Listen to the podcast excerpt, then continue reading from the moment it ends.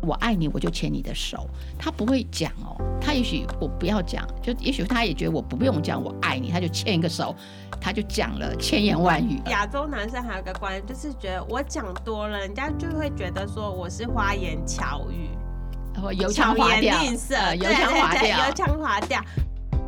欢迎大家来到解惑谈心室，来听听我们谈心事。我是 Joanna，我是 Chrissy，以及我们的王老师。呃，大家好，我是王老师。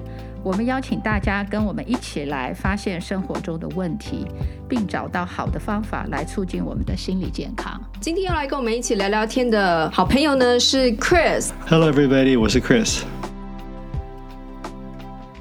上一次我们在谈回应与回绝的这个部分嘛，就讲到说最后的这个练习，就是说，因为呃，我们要知道，就是冲突发生，应该说，或者说对方不在小事上不回应你，可能是有同时有两种事实，嗯、一个是你的事实，另外一个是他的事实。嗯、所以在就是后面我们提到呃，我们讲到的这个练习呢，其实就在帮助我们去区分到底哪一些是我们自己的责任。我们要先先搞定自己的部分，然后还有就是，呃，哪一些是我们希望对方能够帮我们的的部分，这样子。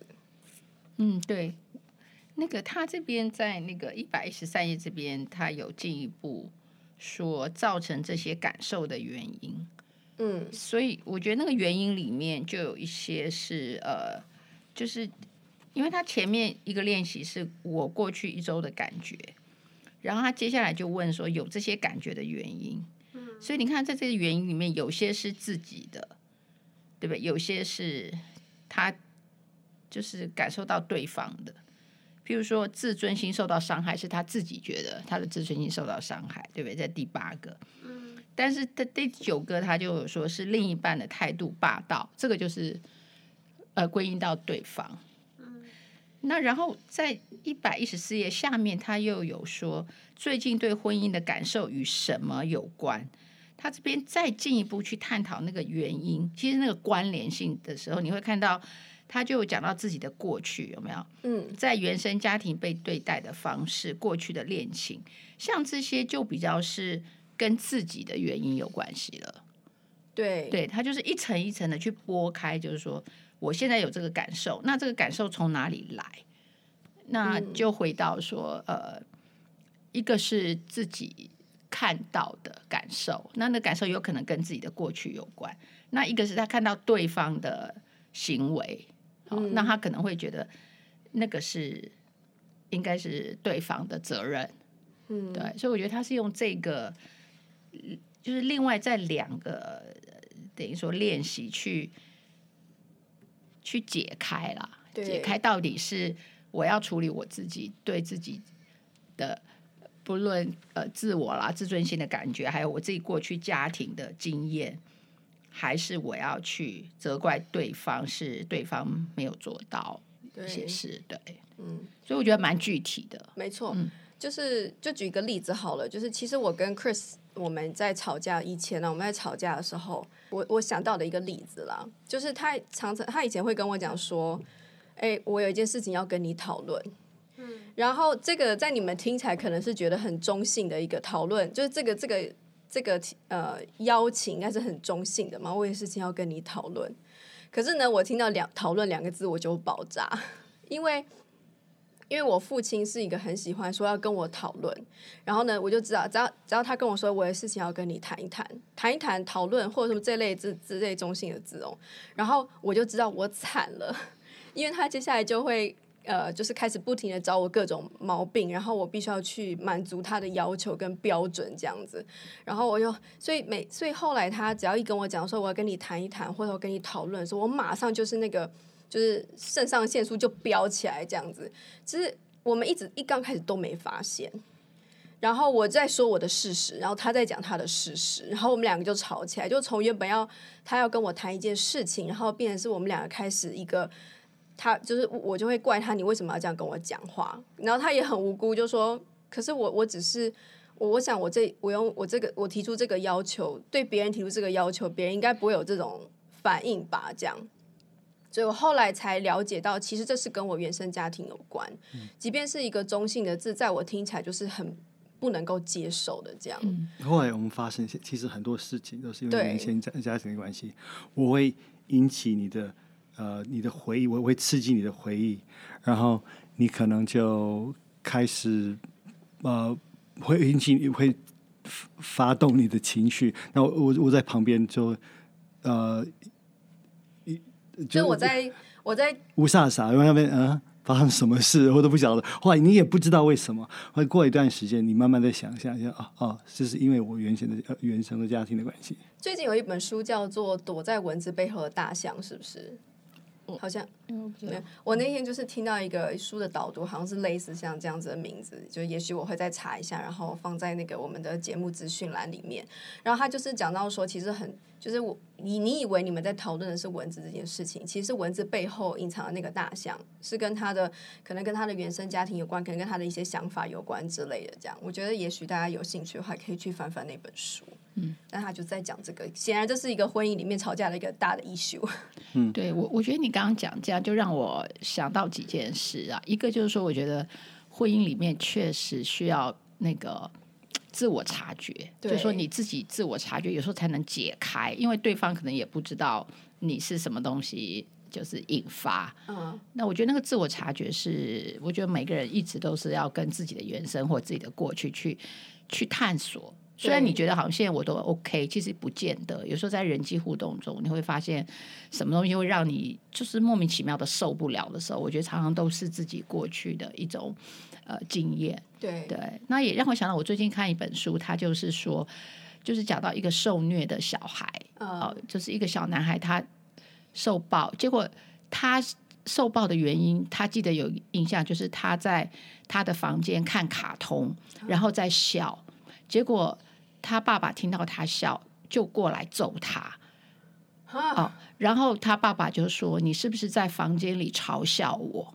真的？对。然后结果长大之后，这个小男孩再也不笑，就说不敢笑出声音。嗯，因为一笑出声音就是会被揍的前兆。嗯，你知道，就就回应到你刚刚说，就假设你听到“讨论”这两个字，那就是会被修理的前兆。对对对。那那这个小孩子他就是他不。他就是不再笑了，对，呃，因为一笑他就 trigger 他，嗯、就是就会有麻烦，嗯、对，所以你看，有时候我们的一个情绪或一些表达，其实是非常受过去某些人对待我们方式的那个后遗症。对，嗯，我觉得这可能是我婚姻给我最大的启发。嗯、我当时啊，你知道，嗯，古时候的囚犯。他们会为了避免他逃跑，他们会用铁链，呃，还有一个铁球，然后就靠在他的脚上，让他不能跑。那当当时我我我要跟 Chrissy 结婚的时候，我那个我就想他是他是天真的，我很天真认认为 认为她是一个就是这个我现在面呃眼前的这个女孩那个可爱女孩子，后来我才知道，其实她的背后呃有很多的铁铁链要要。一个一个的发现，一个一个的解开。但是我我也发现，不只是他，他们所有的人，你所有的朋友，他他都他们都不是那么的二 D 或三 D，他们还有一个第四 D，就是国国家还有限，这个讲的不清楚。呃，我觉得我我从你让我了解到，人不只不只是二 D 的的的存在体，而是有一个第三三 D 吗？就是 后后他的背后，他的他的过去，你要。要了解他的过去，我这个讲的清楚吗？而且这个常常是必须要在亲密关系里面你才会发现的，嗯嗯，才会爆发。对，因为你可能有某种的安全感，嗯、你就可以真的做你自己，而那个自己就是从过去到就是过去一直以来造就的现在的你嘛。所以说，就是这也可能是很多人在谈恋爱的时候，哎，没什么问题，觉得对方好可爱，我就进到婚姻里面想说啊，怎么？怎么是又有一个另外一面的他？可能也不是他故意的。嗯，对，所以我觉得就是在婚前，当然我们希望那个时间拉长，让你多一点了解跟准备。对。但是其实再怎么样，我觉得在婚姻进到婚姻本身，他还是要非常非常多的学习跟包容。没错。嗯。我觉得其实一个好的亲密关系是可以呃治疗创伤的，只是。这两个人要有足够的自觉，然后呢，也要有足够多的知识，在需要寻求帮忙的时候，提醒对方，帮助对方去寻求帮忙，就是等于是说，那个伴侣是给一个治疗跟改变一个力量，只是不要是那个伴侣自己跳下去救他，通常救不了。嗯嗯，我有这种感觉。我我是觉得说，如果当然每个人都会带着问题进到婚姻了，嗯、那如果说那个那个问题不是那么严重的，哈、嗯，那我觉得双方靠自己互相给予对方提醒嘛，因为。你的问题可能在对方看来他是没有那个问题，所以他就可以帮你。对对，就两个人刚好有一样的问题，其实也不一定那么多啦，都是不一样的问题。嗯、我觉得如果没有那么严重，我觉得相互帮忙，我觉得是可以。对，但是如果说是比较严重、核心的啊、嗯哦，呃，我觉得比如说创伤啊、虐待，或者是一些过去卡住的一些，就是。会引起比较大情绪的一些结，那我觉得有时候可能就要专业，对，对，因为对方可能没办法了解的那么深，对，他没没有了解那么深，对。但我觉得那个，嗯，配偶可能更需要的是圣经讲的那个爱、盼望跟信心，因为因为有爱，他才会耐心的等待他呃变好，然后盼望是因为他希望他变好，信心是有信心他会变好。对对，就还需要很正向的兴旺爱的那个，我觉得那个灵性的灵性的支持。对，嗯，但是知识也很重要，就是说，如果你就要知道说，有些问题实在是不是非专业人士能够解决的，所以当问题也大条的时候，就是一定要鼓励他或逼他，或者是 不知道，反正就是劝呐，要一直 劝，一直劝，劝他去寻求专业的帮助，才能真正解决问题了。我是这样觉得。我在这边我也想到，就是刚刚讲到那个性，我觉得我自己在做心理师的这个过程啊，我觉得我常常是需要比我的个案还要对他有信心。常常我的个案来跟我谈，他其实会说我没希望了。哦，我你看我问题这么多，我没有希望。嗯。可是你就要一直告诉他，你很。很棒，你你有什么什么能力？你可以的，你可以的。其实我发现你对他的那个信心，要比他对他自己一定要大，嗯、然后他才愿意觉得好。那我继续跟你一起来探讨这个问题。所以我觉得同理，我觉得那个亲密伴侣也是一样。就是当你看到你的另外一半有问题的时候，其实你要给他的那个 message，你要给他的东西，其实是那个信心，就是说。你可以的哦，我按照我对你的了解，我觉得你可以的，你可以的。我觉得，即便你也不知道他可不可以，但是我觉得你就是要有个信心。嗯、我觉得那个信心必须非常真诚。嗯、你知道，就是你真的相信他可以，而且你，因为他会不断的反过来挑战你，你知道，就好像他会反过来质问你说：“你怎么可能对我有信心？你的信心从何而来？”对，然后他可能还就是要逼问你说，就是要证明你是错的。嗯，对。所以我觉得这个历程是常常我在智商过程里觉得很很奇妙的历程，但是都一定会有，都一定需要经过这个历程。那个信心就是他的改改呃变好的动力，对他他才有有那个动力继续跟你去努力。不然你说、嗯、哦，你这问题很严重，但还没什么希望，他就想 OK，那就算了，嗯，知道。所以我觉得。一个人，我觉得人都是有潜能嘛，可是那个潜能是需要去被激发。我觉得那个激发必须是要有个环境，那个环境我觉得是一个 balance 的环境，就是说也有刺激，但是也有支持。那个刺激就是说你必须改，不改可能有一些后果。可是你同时你必须要有个支持说，说我改了是有希望的，我是可以改，然后我我改了会更好。我我觉得这两个力量一定要有，否则。我觉得那个、那个、那个突破是是是很困难的。嗯，我我也其实老师这样讲，我非常同意。不过我觉得那个方向也很重要，因为老师是是心理师嘛，所以老师给信心的同时，也会带个案，应该说会引导个案往对的方向去做。那当然，对。但是因为就举例子来讲，我妈就是对我爸很有信心，可是因为我妈妈没有方向。所以说她没办法往带我爸往对的方向去，所以反而我妈给我爸的那个信心变成是一个我爸为所欲为的养分。所以说，我觉得有时候，呃。就是要还是要有专业的，对，就是那个支持不是盲目啊。我想你想讲的，对对。那我是我是反过来讲，就是说，即便你有很好的方向，嗯，可是你没有那个信心，对方也不要跟着你，他会觉得你指引我的一条路就是 impossible，或者说他你不给他信心，其实他会反而会觉得自己很糟。你知道，就我怎么那么糟？他越糟，他的能量就越弱。所以，其实你是要告诉他你很好。嗯、其实告诉他你有希望的另外一层，其实告诉，其实就告诉他你是 OK，你是很好，你是有能力的，你是有价值的。所以，所以你可以做到。然后，所以你应该有希望，所以你应该有信心。我觉得那个都是啊、呃，就是一体的吧。对对对，缺一不可的。对对，嗯。那个教育教育理论有一个叫比马龙效应，马卡龙效应不是比马龙，就是说他就是小孩会就是按照你期待的方向去，对，嗯，所以我们都是一定要给他呃，就是给他足够的信心，然后等待让他变好这样子，嗯嗯，对，这是为什么我们对小孩都要称赞。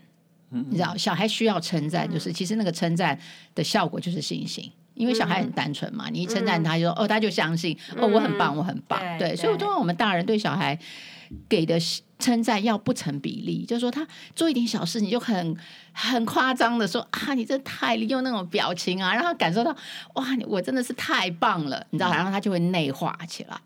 可是常常有时候。比较严厉的父母就刚好相反，小孩子做对了，他觉得应该不给称赞；嗯嗯、小孩做错了，非常不成立呃不成比例的给他惩罚。对，所以这样的小孩就会没有信心，你知道？所以反而在小的时候，你对小孩就是要反过来，就是说他有一点点的错，你就是要原谅他，你要就是让他就是可以。有有下台阶的，比如说一个他能做到的道歉啊，或者怎么样之后，你要给他很多的爱去，去去去撑住他觉得自己很糟。可是他做了一点点好事，你其实要夸大的去称赞他，嗯，要夸张的称赞他，嗯，你知道？可是很多时候我们就搞错了。小时候我们就说什么不打不成器，好，然后小时候就拼命打，一点小事就打。觉得打了他就会懂错了，在对信自信心的培养上就不是这个路。对，你只会给他一个很乖、很胆怯的人。如果你是没事就打他，他是很乖哦，可是他的内在是很弱。对。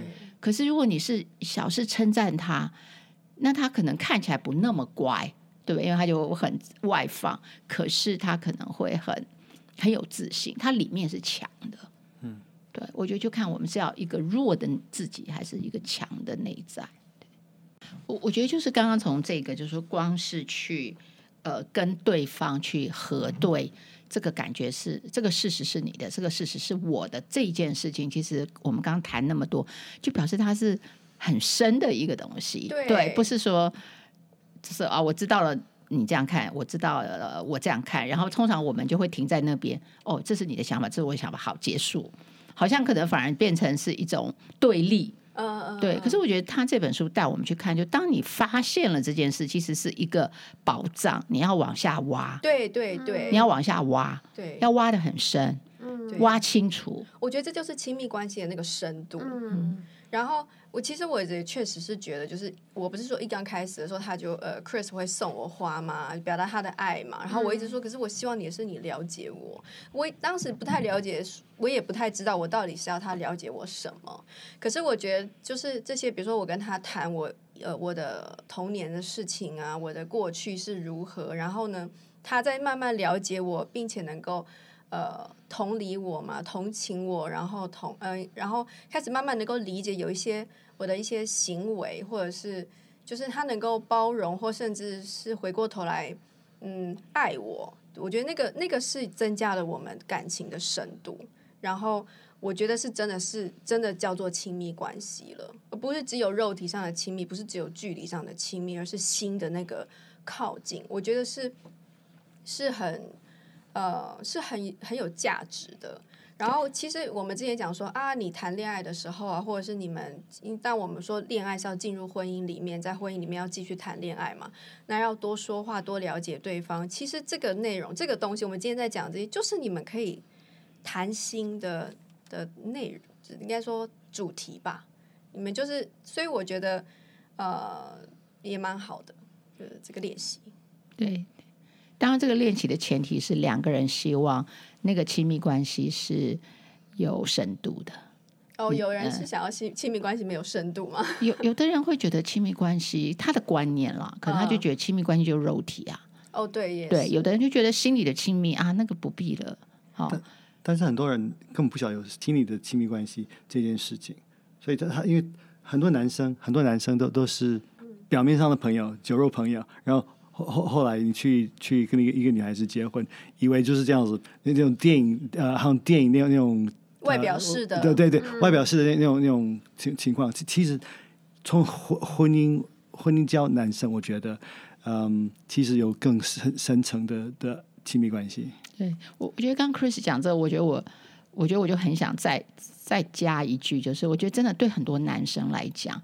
他们会觉得说：“我爱你，我就是用肢体表达。”嗯嗯，你知道，我爱你，我就牵你的手。他不会讲哦，他也许我不要讲，就也许他也觉得我不用讲我爱你，他就牵一个手，他就讲了千言万语这样子，你知道？哦、我觉得男生常常是这个样子，对，然后他牵个手。然后，然后握得很紧，他就觉得我讲了很多很多亲密的话。嗯、然后再如果再跟你发生性行为，他觉得哦，我是完全完全，你知道？我就觉得哦，我们两个完全合一。他觉得就是用这个方式，他觉得就够了，你知道？你看你还要什么？我已经表达到这个程度了，你知道？可是女生不是，女生常常是我要语言，嗯呃，你知道我我要听你讲，你这个动作是什么意思？嗯。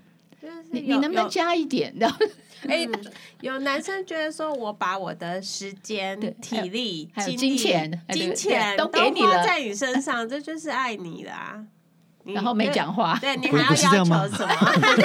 也是啊，对，但是你还要，你还要我讲什么？对啊，我就我全住了，我我就，而且他会觉得他不必讲。对，其实他不是说不会讲哦，他并不觉得他不会讲，他觉得他很会讲，因为他就这么讲了。嗯，而且我觉得亚洲男生还有个观念，就是觉得我讲多了，人家就会觉得说我是花言巧语，然后油腔滑调，油腔滑调，油腔滑调，我不如做到比说说的好。嗯，对，嗯，对我我们之前也才就是。他就会跟他呃，Chris 会跟我讲说，哦，你看我帮你做这么多家事，然后我帮你做呃各种各样的，反正他用行动来表达他对我的爱嘛。嗯、我本来也以为，我本来也希望我自己不要像古代的昏君一样喜欢听甜言蜜语，所以我就没有特别跟他说，哎，你要多称赞我啊，多告诉我说你很爱我啊，然后我心情不好的时候，比较累的时候，你也要一直跟我说你很爱我啊什么之类，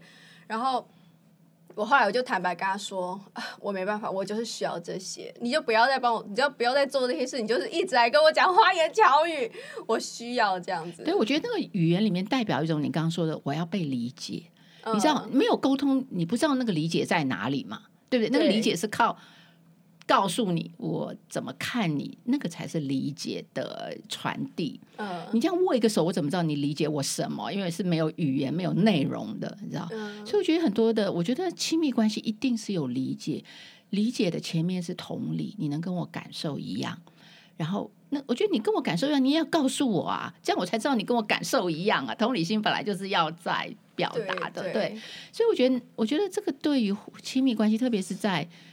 就是说，异性之间哦，我我觉得是一个一个要跨越的地方，对哦，对，所以我觉得就是说，呃，男女的他的这种，不论他生理的差异或是社会化的差异，常常让光是表达这件事情，情感特别情感表达这件事情就有障碍的，所以常常在婚姻里面其实是要去练习，嗯，好，就是要要去练习。不，我觉得，我觉得一般男生。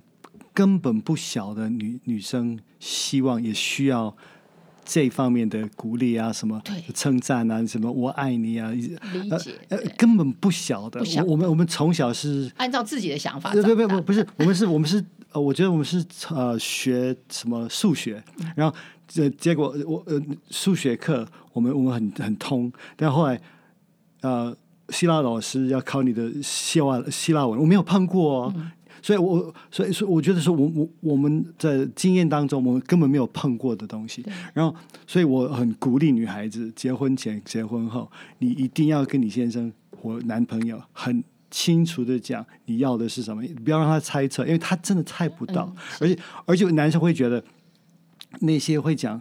你说说什么什么？甜言蜜语的。甜言蜜语的那些男生是坏人，都是都是坏人。对，那那些那些男生，那些男生都是在骗女孩子的，对，因为他们。那些真诚的男生，比较单纯的男生，他不知道，他觉得那是坏人才会才会表现。对，所以女孩子一定一定一定要跟男生讲说，我希望你这么做，这么做，这么做，不要不要让他猜测，男生很笨，这方面真的很笨。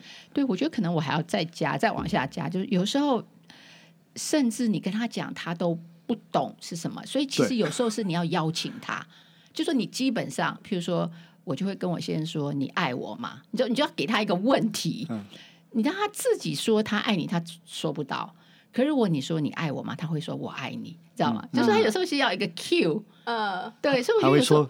当然了，对，当然了，对，所以这时候你就知道答案了。哦，原来他是，所以变成说，如果你发现他还，你跟他讲了，叫他讲，他还是不会自动做到的时候，你可能还要 set stage，然后给他一个平台，告诉他，让他有机会讲。嗯，你知道，就是说你爱我吗？然后，呃，你今天你觉得我有什么优点？反正你想听到的，你就用问题问他，他会回答你。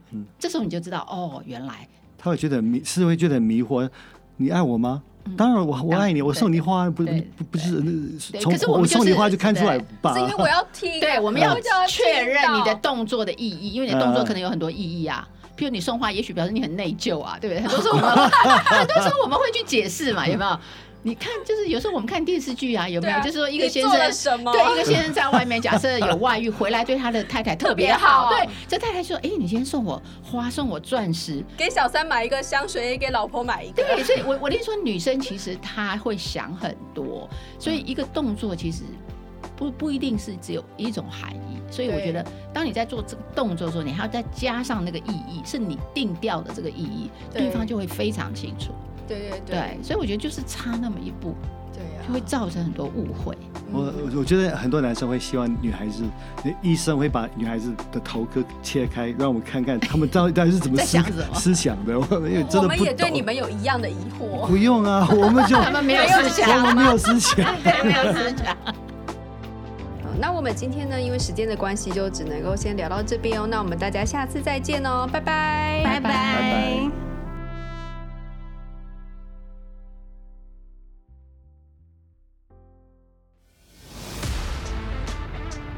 In our next podcast，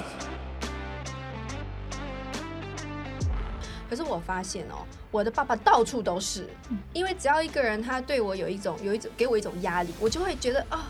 那个爸爸的那种威胁感又出来了，就又踩到受害者的，就是刚刚讲到，就是踩回受害者了，对对对，那个那个地位就委屈了，委屈先出来，对，委屈现在 Chris 不按照我的意思，就我就感觉委屈了。然后呢，路上的人随便骂我一句，我也觉得很委屈。对，然后基本上朋友这样讲说，哦，他没有替我着想，哦，好委屈了，就很快就踩在那个受害者。